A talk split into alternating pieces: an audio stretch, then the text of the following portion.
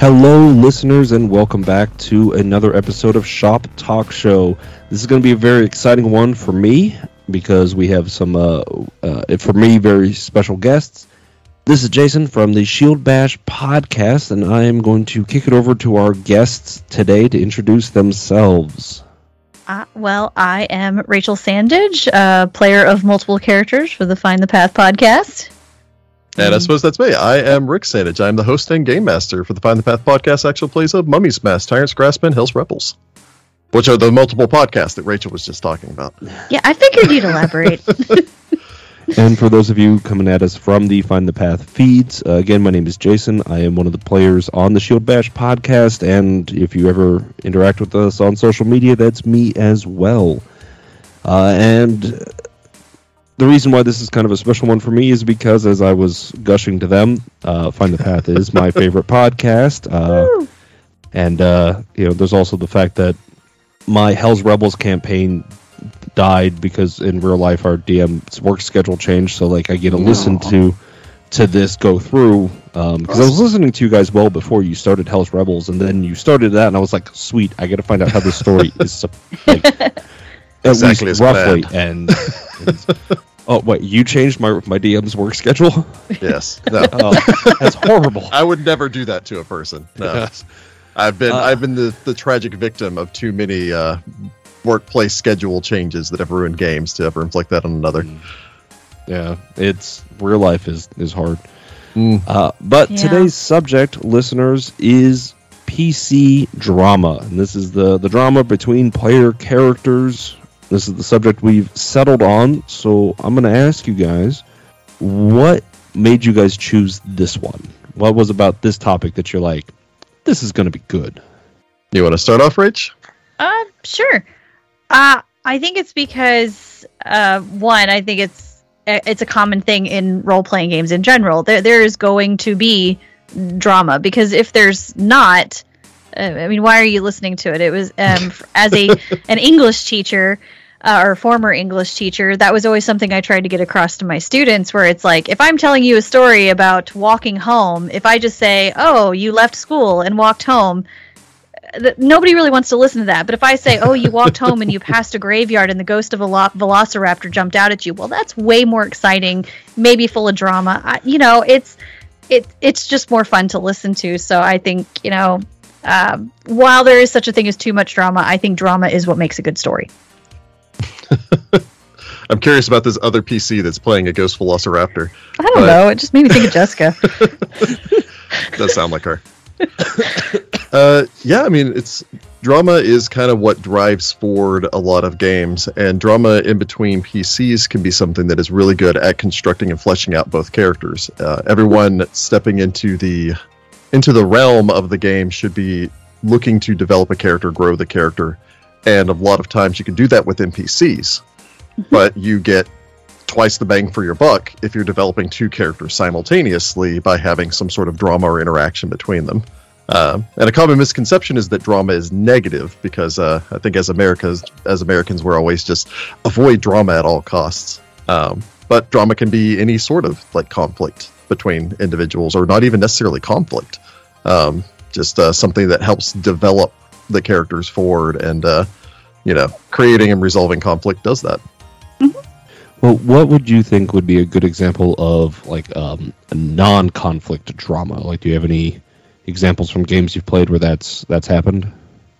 Well, let's see. Uh, there was the playthrough that we did of Serpent Skull, which actually involved Heather playing a, uh, a reforming Red Mantis assassin that got into a romantic relationship with Rachel's character, Oh who kind of helped pull him out of his shell and uh, and move him forward. Which, you know, it's it's drama, but it's you know more of the like not soap opera drama, but because no one had amnesia or was a twin, but the kind of the standard drama of uh, Yeah. you know romantic comedy, including uh, strip poker session that uh, went horribly wrong after we were attacked by a dinosaur. Actually, I think funny No, enough. no, no, it was the the the giant Oh, it was a gorilla. vampire. It was it was a weird flying Okay, vampire well, thing. Th- this is uh, this is one of the storyline Serpent uh, that Shield Bash is going through Serpent Skull. So let's Let, us not throw too many spoilers okay. out there. Okay, no, Let's just many... say uh, in in our game, it's where our own phrase "pants on adventure time" came from because of said strip poker session, and so every now and then we'll say that. I don't know if it's ever actually made it uh. into an episode, but um, yeah, it's something that uh, even casually still we will say to each other like "pants on adventure time." Yep. So, so basically, yeah, drama. The example of like conflicting personality traits that you know they, they don't cause an argument but they mm-hmm. cause mm. you know almost like a somebody who's just more outgoing and like tries to invite their really shy friend to mm-hmm. involve in the conversation and they're like mm. i don't know if i want to it's like yeah well whether you want to or not this is what it's we're doing happen yeah. yeah. so no it's and it that's the thing is that again it helps develop characters and uh, and move them forward and not always just in a uh, in a positive you know not always in a negative light but also in a positive light as in finding finding true love Aww. True romantic, dramatic love. Romantic relationships can be uh, a, a, good staple. Um, lately, one of the things I've been trying to do is have my characters be more involved with other player characters, whether mm-hmm. you know it's just an actual like relationship, or if it's you know like oh yeah no we knew each other and like you know the stuff that happened because it has a, just a more concrete thing there. Mm-hmm do you guys find that usually helps with this sort of thing? Or you know is it just something that you guys are so used to doing that it's you know it's going to happen regardless? Uh, i think it depends uh, because i've played with jessica or i've just known jessica for so long that anytime our characters have any sort of connection we immediately can riff off of that uh, really easily. And it's it's not quite as easy with some of the other people at the table just because i haven't known them uh, for the nearly two decades that I have known Jessica. But I, I definitely agree. I think having that uh, relationship with the other PCs, I think it just helps develop the role play a little bit more. I think it develops the story more. Um, and it's just it's something you got to get used to because again, role playing is uh, surprisingly terrifying uh, if you're if you're not comfortable with your group. So, yeah. but I think getting into those moments and letting yourself get into that role play kind of helps you get more comfortable over over time. So. Well, and you can do a lot of fun things with even having. Um, yeah, I know we're just talking about like conflict free, but even like a a competition between characters, which makes for mm-hmm. a good drama. Uh, not touching on Serpent Skull any further, but another anecdote was actually the first uh, the first time I ran this group through Rise of the Runelords, which I think was my third time running through Rise of the Runelords. Uh, Jess and Jordan were both playing. I think one was a hunter and one was a slayer. Yep. But both of them had taken like contracts. Um, one was an elf, one was a dwarf. They both taken contracts for like the same monsters over and over and over again. So they had this like healthy yeah. competition between one another of like who's going to get in there and get the kill. And so it, it drove both of them to excel, but it also kind of deepened their friendship in that whole like Legolas Gimli counting their number of kills sort of yep. way. So, uh, how much of that was thought out ahead of time and how much of it was just kind of like a spur, like oh, that just kind of happened in the game. Uh, Jess and Jordan's that one was actually part of their backstory, so that was from like session one, and the previous anecdote of uh, Rachel and Heather's characters getting characters getting into a relationship was just that was not happenstance. It was just role play mm. as things went along that they they realized their two characters were we were flirty. Well, flirty. Yeah, they're both yeah. flirty and flawed in their own ways, but complemented one. I think it. I think it was the fact that one was a slayer and the other one was a rogue, and they just got the sneak attack sandwich every time yeah, they worked together. Did. That uh, and love blossomed. Sneak attack. That's where love happens. Sneak attack and opportunist. A, yeah. there's a wide variety of inappropriate jokes there that we will, we will stray away from. Uh, well, one of the things I, I kind of want to talk about because it sounds like we had then an example of both things, both the manufactured drama of like, mm-hmm. okay, and I, I manufactured may sound kind of cliche in this, but like something that's kind of thought out ahead of time to help push you forward, and then the spur of the moment or heat of the moment thing where it's just kind of like it just kind of happens. Do you guys find one better than the other, or do you really think about it much, or is it just kind of whatever you can t- take what you can get? Uh, I find one becomes the other.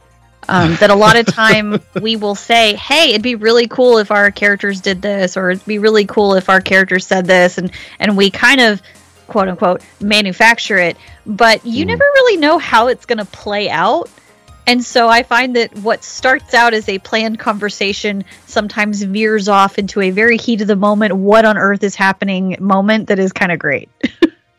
I agree with that. Uh, I think that all in all, the the manufactured drama, the premeditated drama, is a little bit easier to immediately work in, in large part because some people are better at at riffing on the fly, at just rolling with the role play as it comes Mhm. at them, and some people are are not. And so knowing that they're going to be going into a situation beforehand prepares them with like how's my character going to react to this as opposed to if you're in the moment and suddenly it's you know this character has uh, has just kind of sprung something on you with a you know by the way like i know that you're a kobold but um i absolutely hate kobolds.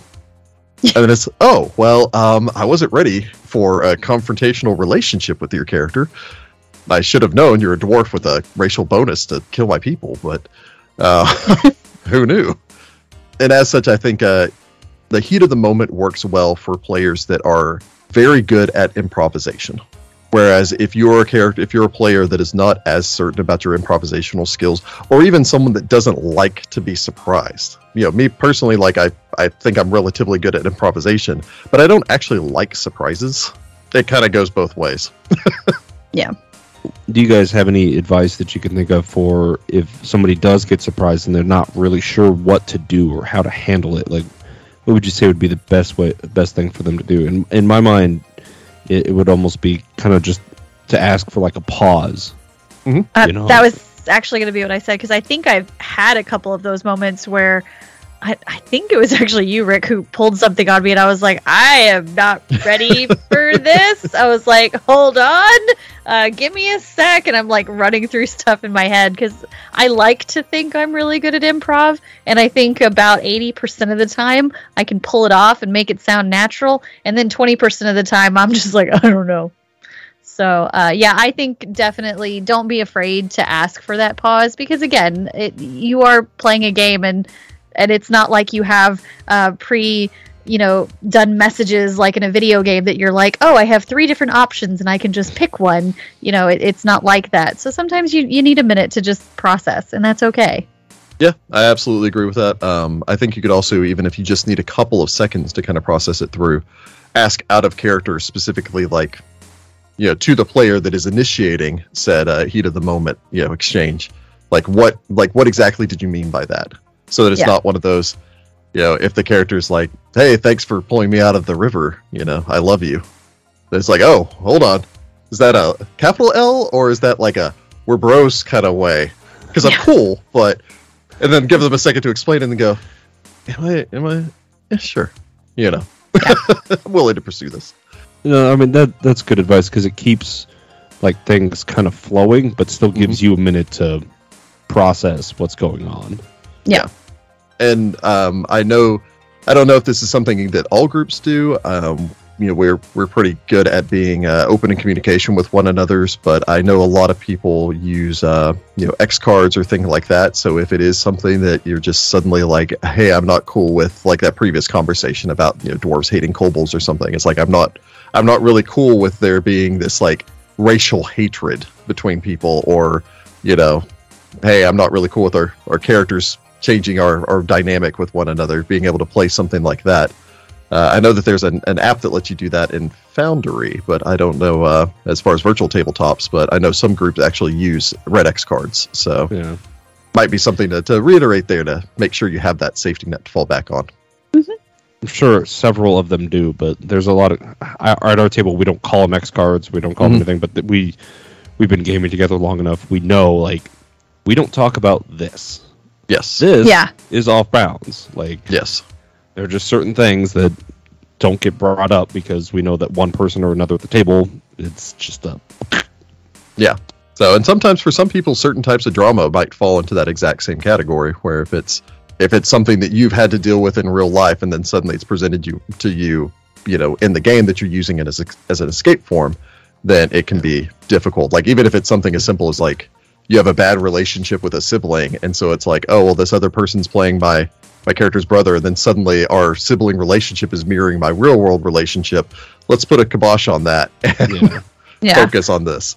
And I, I, I have had in in the past where, because unfortunately I've had a lot of stuff go on in my life uh, where I've actually stepped away from the table, where it's been like, okay, I can't handle this scenario that's happening between two other characters, so like I step away and I'm just like, text me when I can come back, and, and then I come back and they just give me a rundown of like what happened, you know, because you you want people at your table to feel comfortable, and unfortunately there are certain topics that just people can't handle.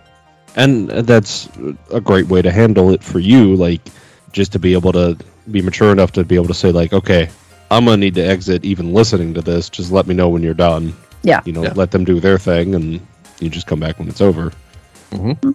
you know and I, I know for us like we have a kind of a joking off topic thing where it's like um, we don't deal with bratty and annoying children because at one of our groups a lot of us are dads and it's just like we uh we're here hanging out to avoid these things Yeah, this is the break.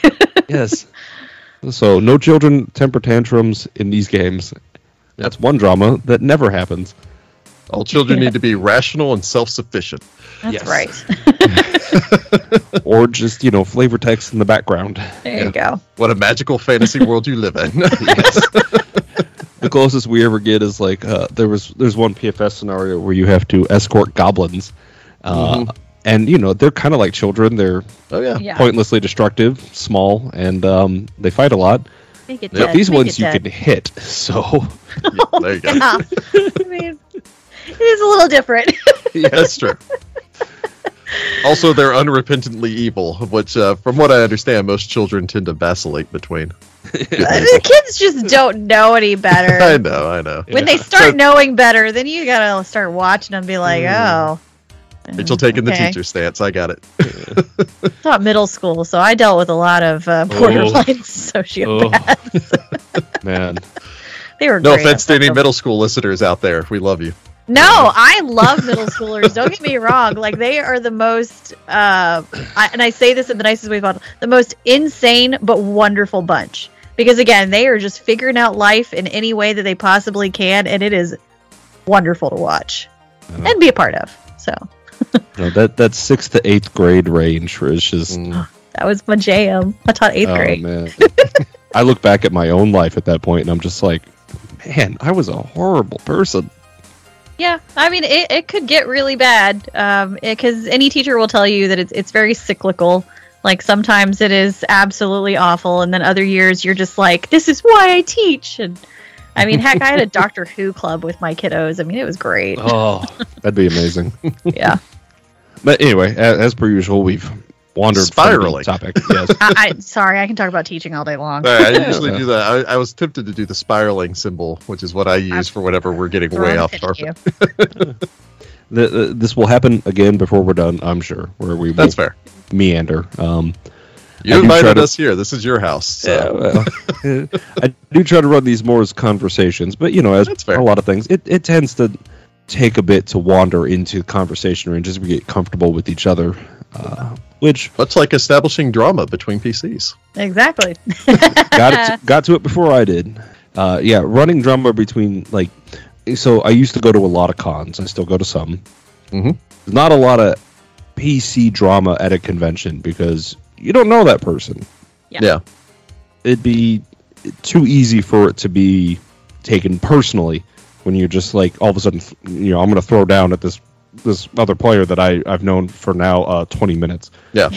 so you got to get comfortable with the people enough so as they kind of understand like this is not me like attacking you this is the drama created between our characters a lot of times that'll come easiest by planning like at least telling them giving them a heads up like hey Yes.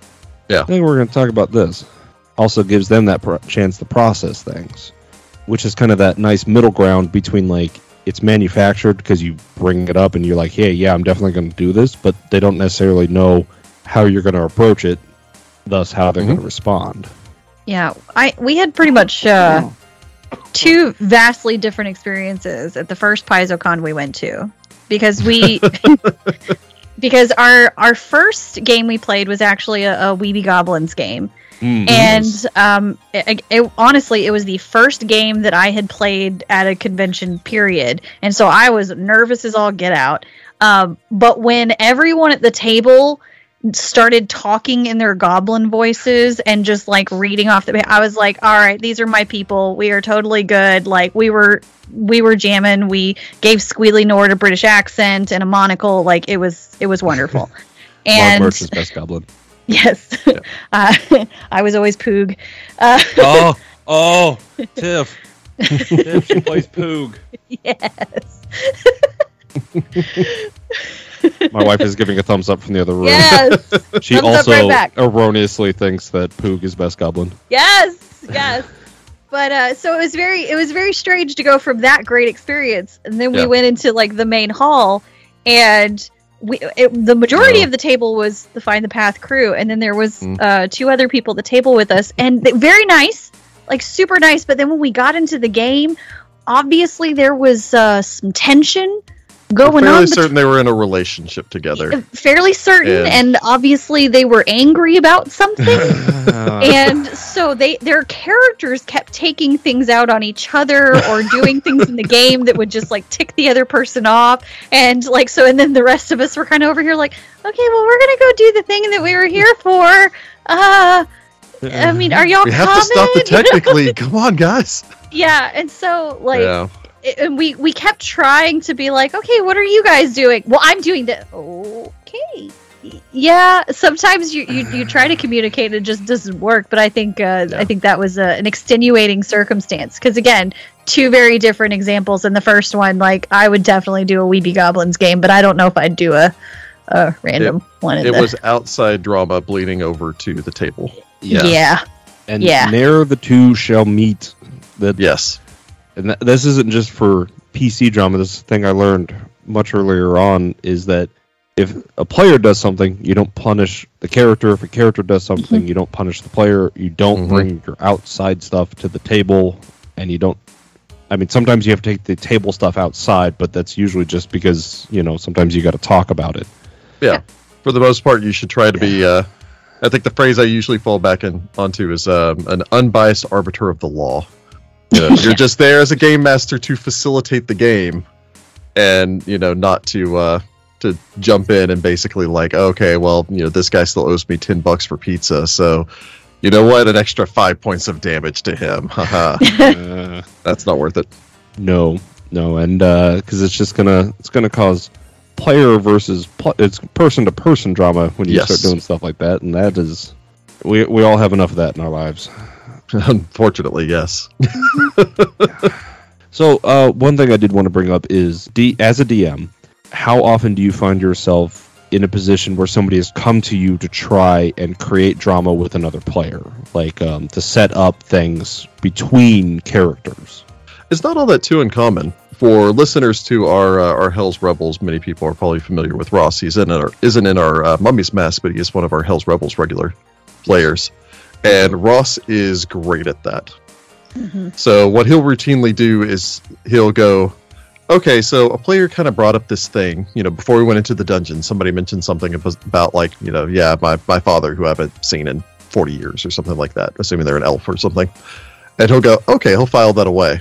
he literally has a little notebook Yeah. that he writes things down in for later I'll make a little note and uh and he'll come to me and he'll be like hey so you know like he'll contact me and he'll contact the other player and be like yeah i want my character to approach yours uh, at camp you know after we get out of the dungeon and everything. Like obviously i'm not going to dra- drag out your your character's backstory right before we get into a giant dungeon or something. But once we're back out at camp um, i'd like to sit down and talk to you and kind of facilitate the the role play between that.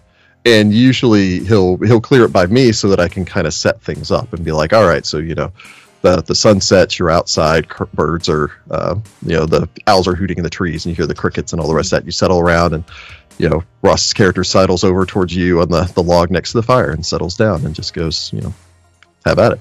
So usually it's more just kind of setting an opportunity for the drama if you're the game master and setting up the uh, the the position there, or making certain if someone brings up a when they're making a character that they're like, I want to make this character, and by the way, I'm a barbarian and I hate spellcasters.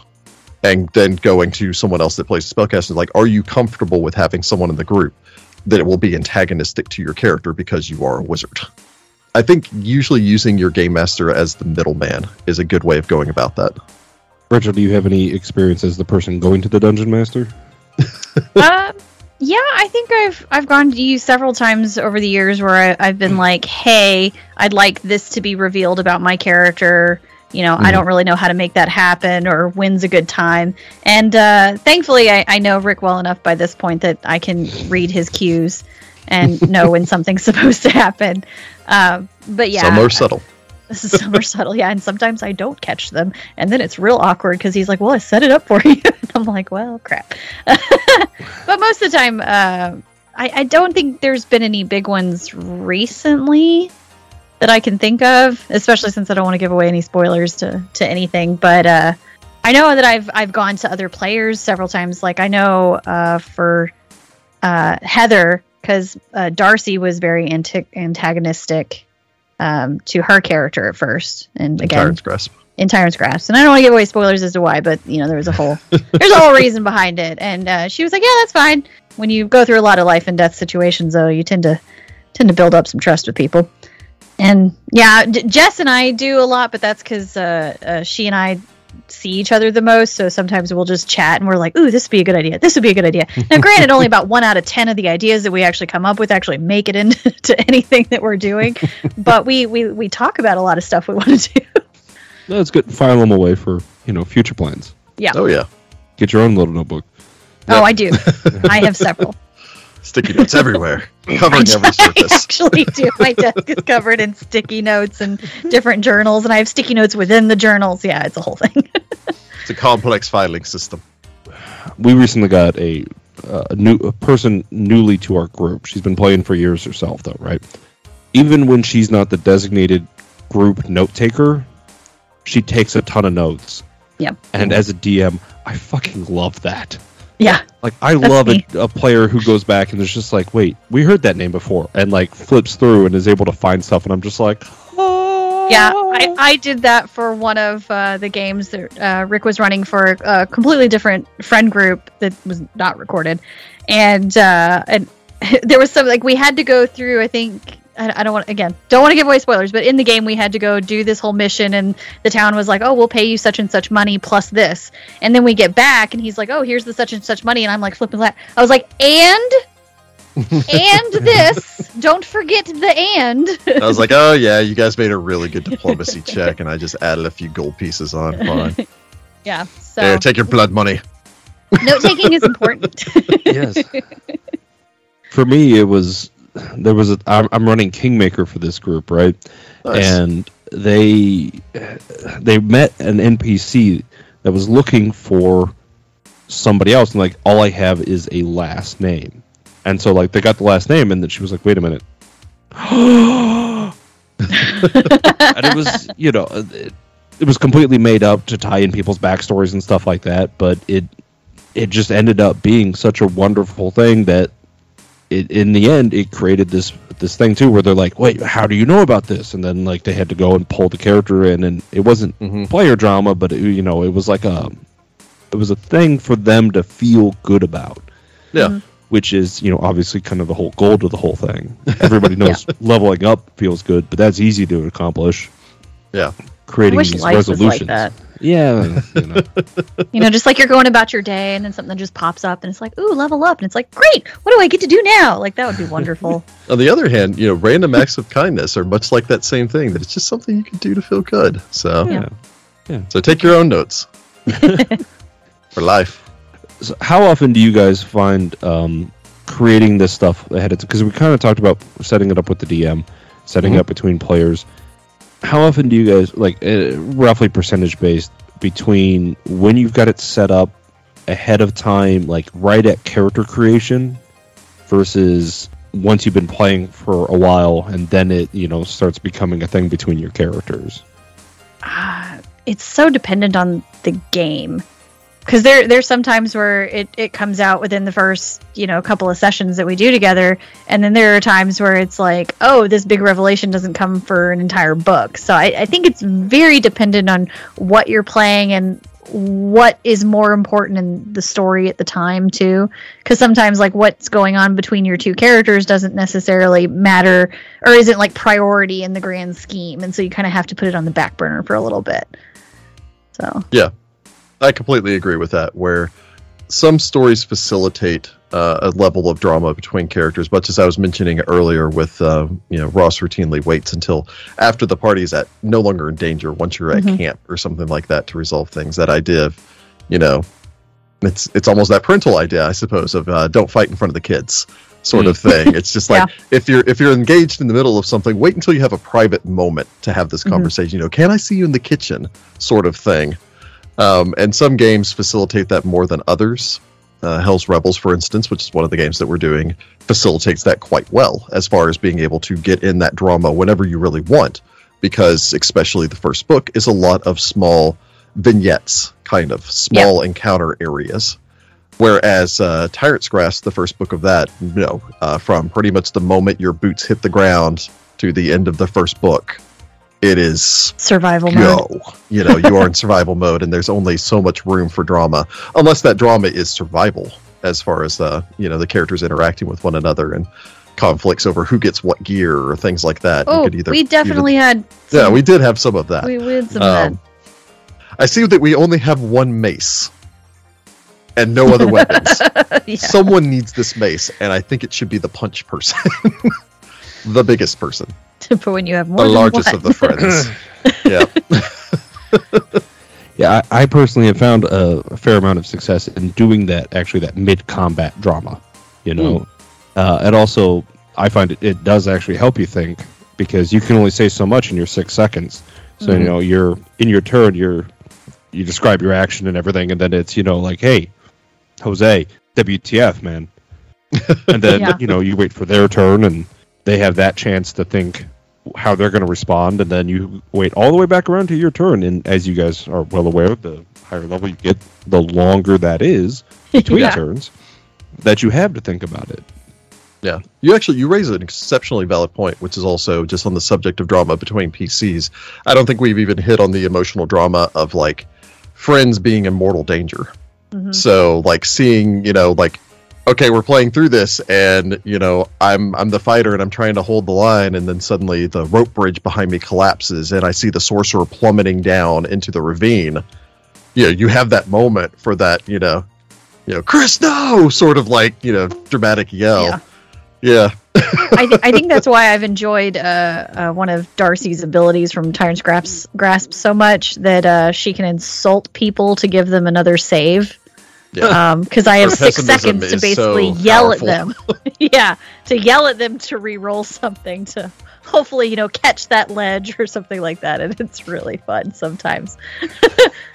Yep. Unfortunately, my thinking on the fly often comes with cursing, so I usually have to be like, "All right, take a minute. and How do I clean this up?" you didn't suck so much, you wouldn't have fallen off that ladder. yeah, Yeah, basically. much. I've done stuff like It, that. it is literally a class ability where people decide to remake saves just to prove her wrong. Yeah. It's like I'm just gonna spite that little pessimistic lady. yeah. I, I, I, this is totally for my own edification. What, what class are you playing? Uh, it's the pessimistic trait for my sorceress. I'd have to pull up my. It's a campaign trait for the Tyrant's Grasp. Yes. Uh, Yeah. Where um, yeah, Rachel made a um, a half elf and Jessica made a half orc, and Rachel took pessimist and Jessica took optimist. yeah. So their characters were polar opposites. They had the same father, but two different mothers, and so they're they're half sisters, and they're the polar opposite sides of the uh, the coin on both uh, pessimism and optimism in every situation. but uh, getting to insult someone to have a reroll is uh, is pretty fun sometimes. So you should and it you gives you a bonus to your will saves. That is an awesome Yeah. trait. Yeah.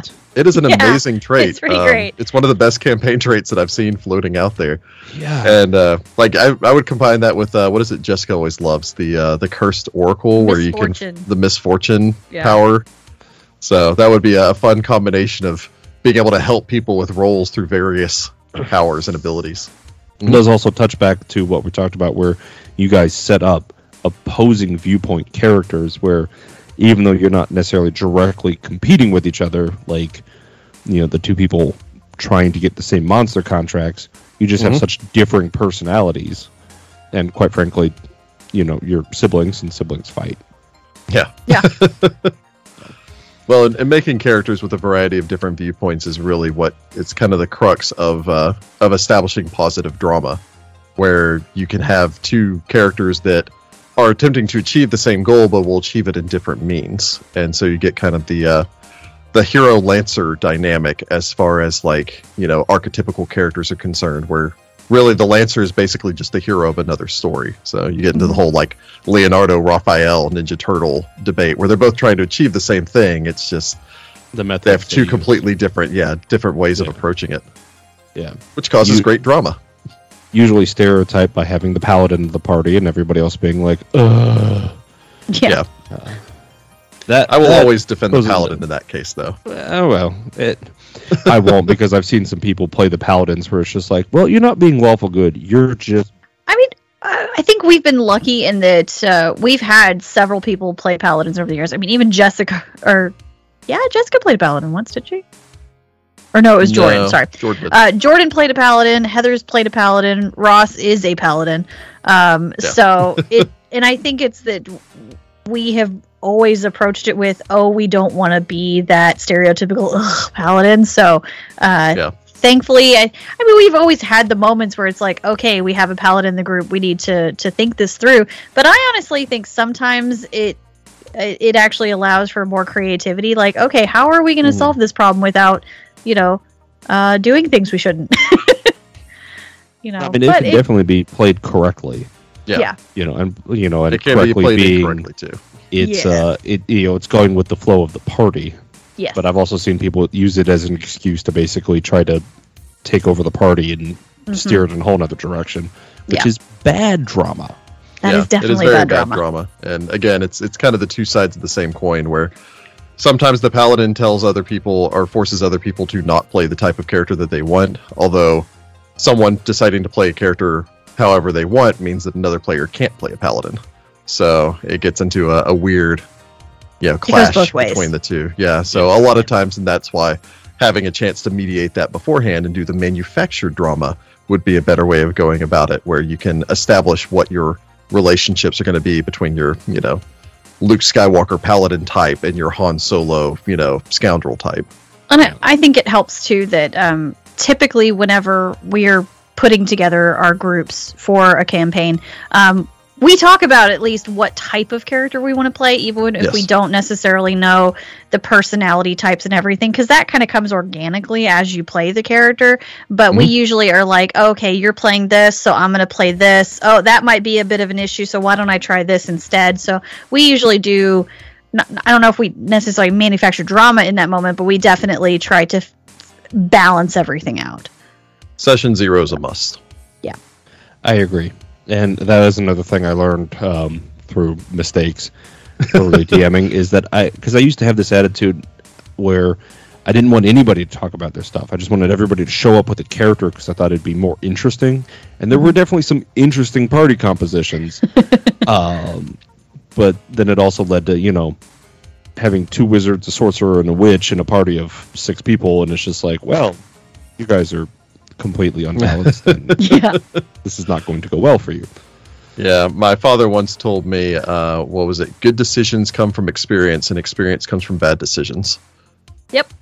That's a good So one. yeah, just just teaching in a learn from learn from things, yeah, and move Yeah. forward. Yeah, uh, I am also. I, uh, I mean, years ago, it became a convert to the session zero to the point where I insist upon it, even when some players are like, "No, eh, we'd really rather not." I'm like, "Well, I'm running a session zero for the campaign." Yeah. Like even if it's just a Skype call, get together, or something like that, you know, you just have to have a chance to hammer out where everyone is at. Yeah.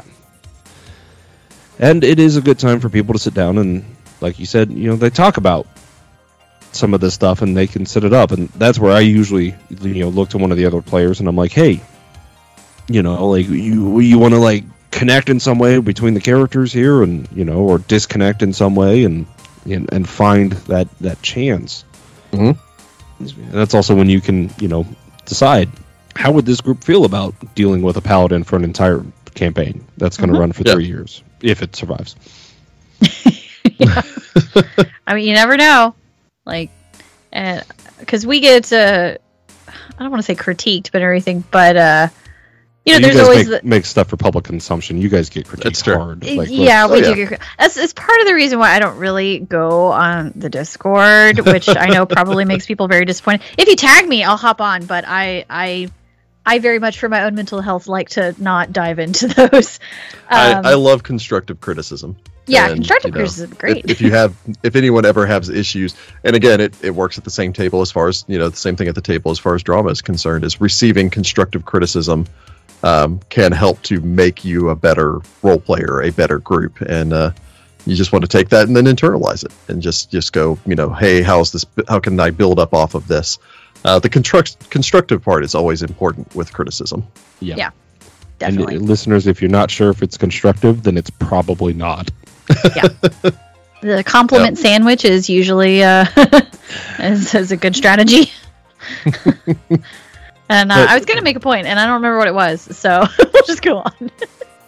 Well, I kind of derailed my own train of thought with that one. Um, so, well, let's let's let's lead that into its own thing, where um, you know the players giving each other their own constructive criticisms and everything like that. Done well, not the players, but the characters. You Yes. know the um, the the stay behind me because I'm the tank. Why do you keep wandering in front of me and stuff like that can can lead to that in character, in moment sort of uh, of conflict between the two, where again, presuming somebody survives, can end up almost into competitions. Yeah. Yeah, definitely. And that's Uh. that's a good way to do that is um is kind of develop a sometimes you'll have characters that have a personality that tends to influence everyone around them. And sorry for interrupting you, Rach. You can have a character that is I am the protector. Like that is my you just kind of like, you know, stay behind me people. I'm the I'm the strong one. I'm the one that can handle all of this. And so that does a great job of kind of developing a relationship with the other characters that they can then play off on that, you know, it it goes back to the classic the classic tropes that you see a lot of times with the strong character that eventually they have to realize I can't carry everything on my own. And so they can then develop this this drama, this friendship with their allies, especially if they treat one of the characters as like, you know, if you're playing the seven foot tall, full blooded orc that is like, I carry everything, and then there's the three foot tall halfling rogue behind you, and it's just like, you know, yeah, you can, but you know, at the same time, like as a group, we work together and we help one another. We can do the fastball special, um, however you want to do. So, um, yeah, I, I think being able to like play off of even a character's class for developing a drama um, with another character, where it's just the wizard that always thinks it was like, oh well, I'm just smarter than everyone else. Like obviously, I should be in charge. I'm the smart one, and the cleric over there is like, well, I'm gifted by the gods themselves, so you know I should be the one in charge, and you know, just kind of playing off of that idea of uh, of really exemplifying what the classes are, but still allowing others. The important part there is is not just digging your heels in is actually letting Mhm. someone else change your view of like Yeah. the wizard realizing I'm maybe my brain isn't going to solve all my problems or maybe the fighter's muscle can't solve every problem and learning to accept and, and kind of bond together as a single group Yeah, I, I think it's good to leave room for the story and the characters to affect your character. Like, because I know there, um, planning is a big part of it. Like, you want to say, Mhm. hey, I want, you know, these feats, these things, whatever. But every now and then it's like, okay, well, based on the story, I think I should take this. Like, uh, uh, uh, like Heather, for example, had her character planned out from level one through 20 in Serpent Skull. And then at one point she was like, you know what? I want a gun. and then she ended up like veering Guns, off and taking got these feats to be able to shoot a gun at some point in the story. And I was like, I mean, it, it made sense. We were like, all right, cool, let's do this. So I think it's good to just kind of leave room for, you know, the story and the characters to kind of Mhm. guide you. I, I'm I'm also going to reiterate that point because I think that's that that is the point. Yep. There's like, why else would you have the conflict if nothing's ever going to change? Otherwise, you're just bashing your head against a brick wall over and over. You know, something has to change. Even you know, and I'm not saying listeners that it should happen immediately. No. You know, uh, good trauma lasts for a prolonged period of time, uh, as long as it's not destructive, anyway. Mhm. But if nothing ever comes of it, then what the hell was the point? Yeah. Yeah. Exactly. no that that's 100% that is character growth Mhm. And drama should always be there for the purpose of facilitating the character growing in some way. Uh, a great example of that is honestly just if you look at the MCU, if you look like, at Iron Man's arc from you know his first introduction all the way through, and you can see this constant stream of characters, sometimes d- you know self-destructive character Yeah. growth. Yeah. Uh, but that's just kind of a great example of being able to see that progress as the uh, the character goes on, where he has drama with everyone he runs into, but oftentimes uh, it facilitates the character growing, which sometimes means that while you, the player, might not be wrong, and it, it always sucks as a person to be wrong about something.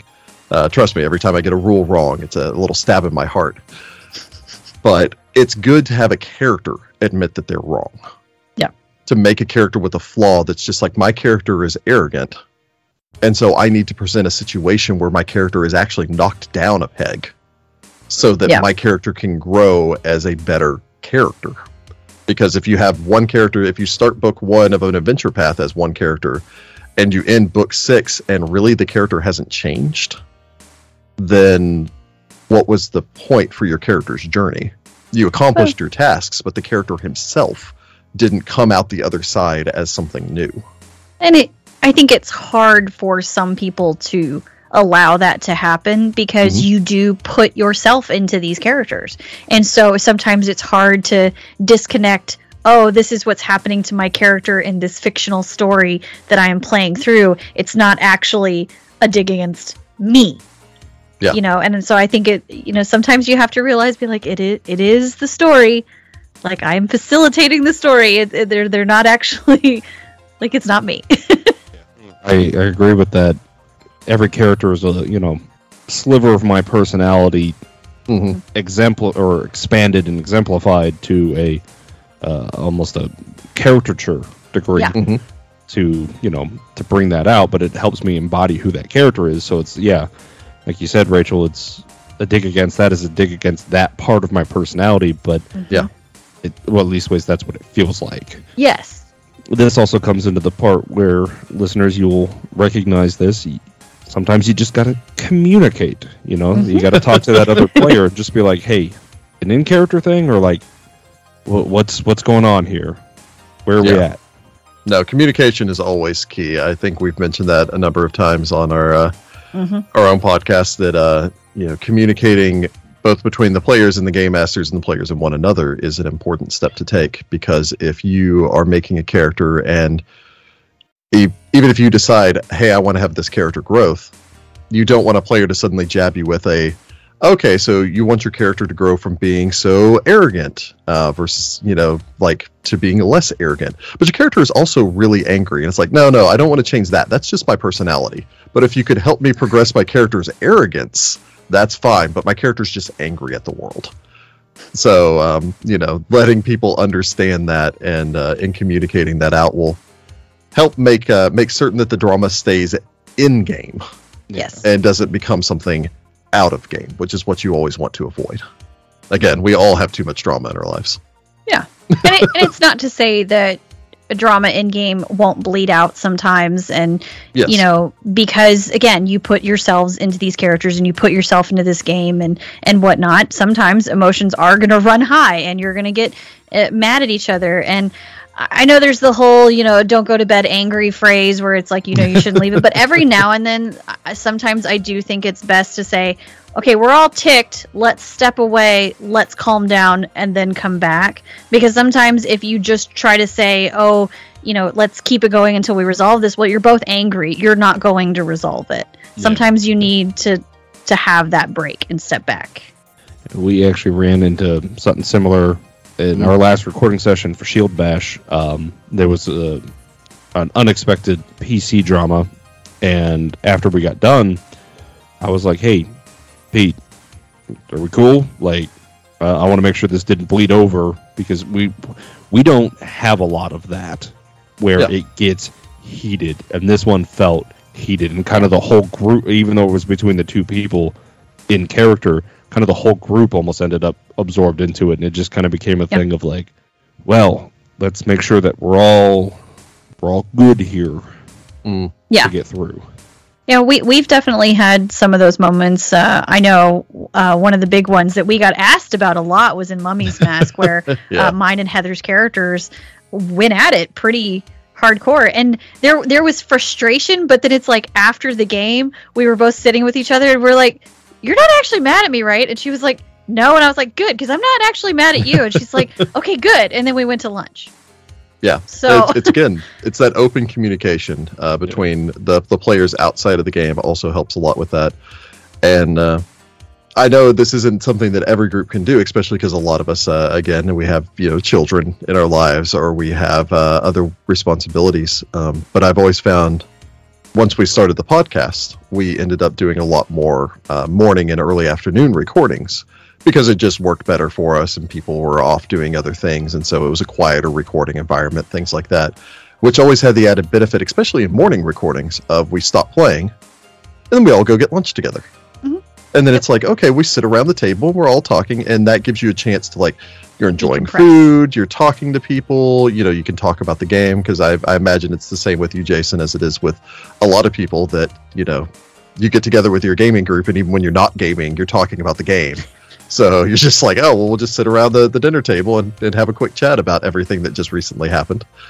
Ours is a little more stereotypical of like uh, when I'm DMing, I'm constantly just like, all right, guys, and I, I go like this. So I'm like, focus Focus. it, like, let's. I, yeah, I- we all love the movie, pay but like, attention.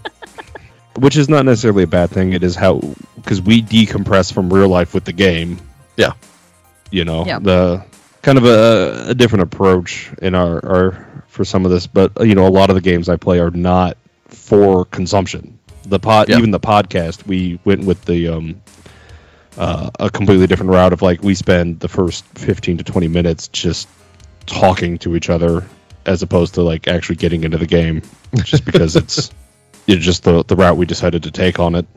Yeah. I mean, that, that was kind of us before we started doing the podcast, where it was the first 10 or 20 minutes was just, what have you been up to? so, yeah.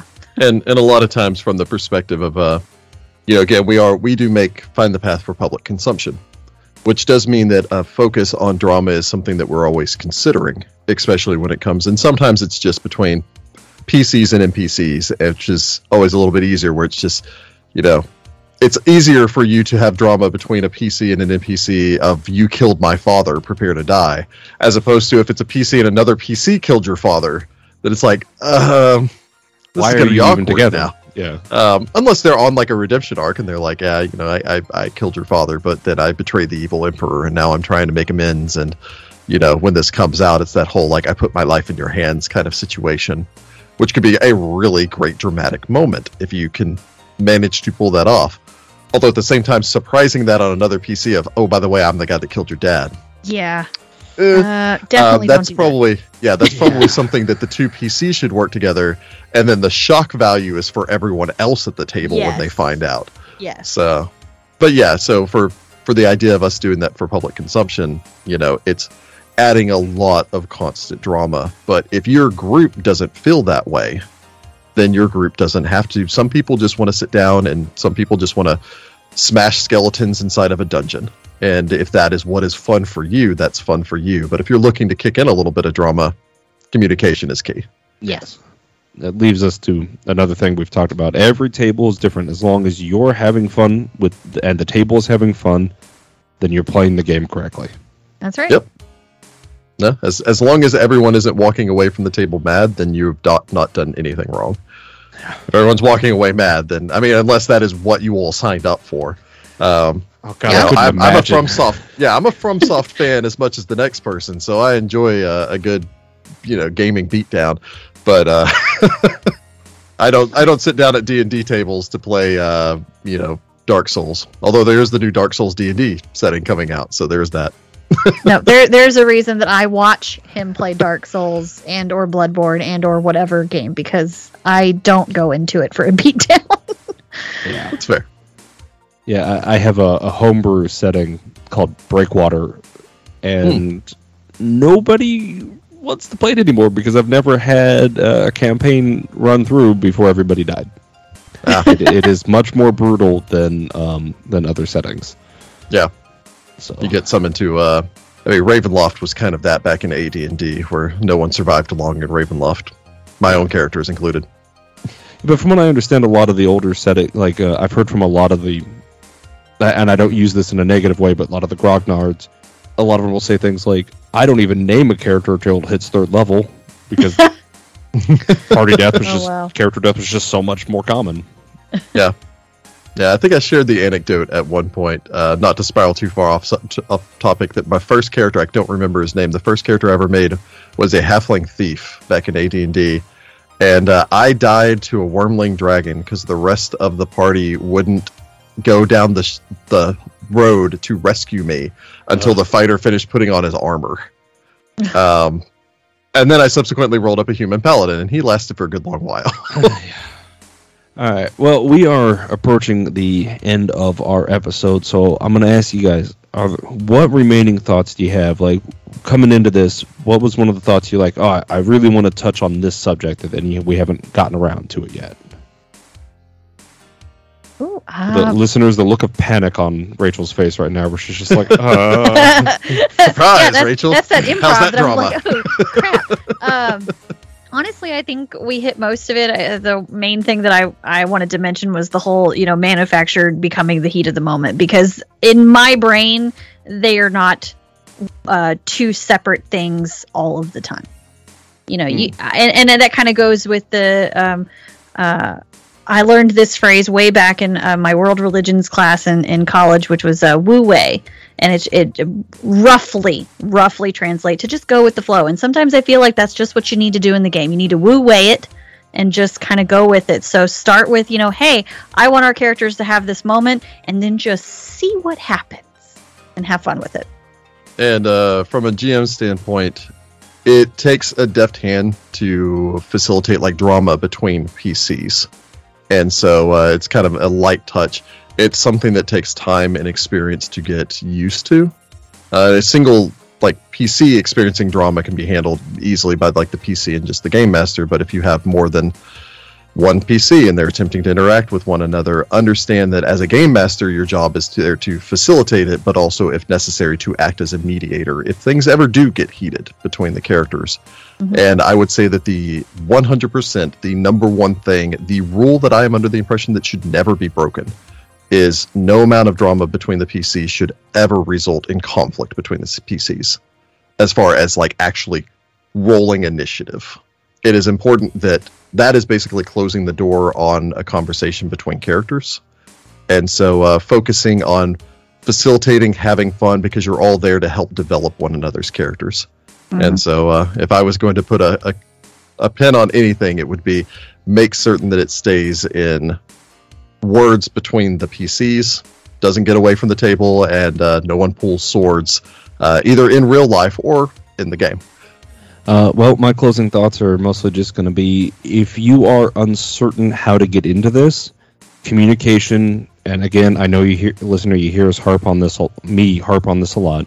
Communication is most important. Talk to your dungeon master, talk to the other PC that, or the other player that you want to get involved in with this, and just see how it goes. Kind of like what Rachel said, just see what happens. If it works Yeah. out, great, cool. If it doesn't, that doesn't mean that it won't work if you try it a slightly different way. Yeah, But be open. Absolutely. Yeah. Don't be afraid to fail. Yes, I like that. All right. Well, listeners, thank you very much for listening, and thank you very much to Rick and Rachel for joining me today. Um, this has been a real big pleasure uh, and a great conversation. And uh, you know, I I will be hearing you guys later. yeah, Awesome. Well, thank you for having us. yeah. Thank you so much. This was great.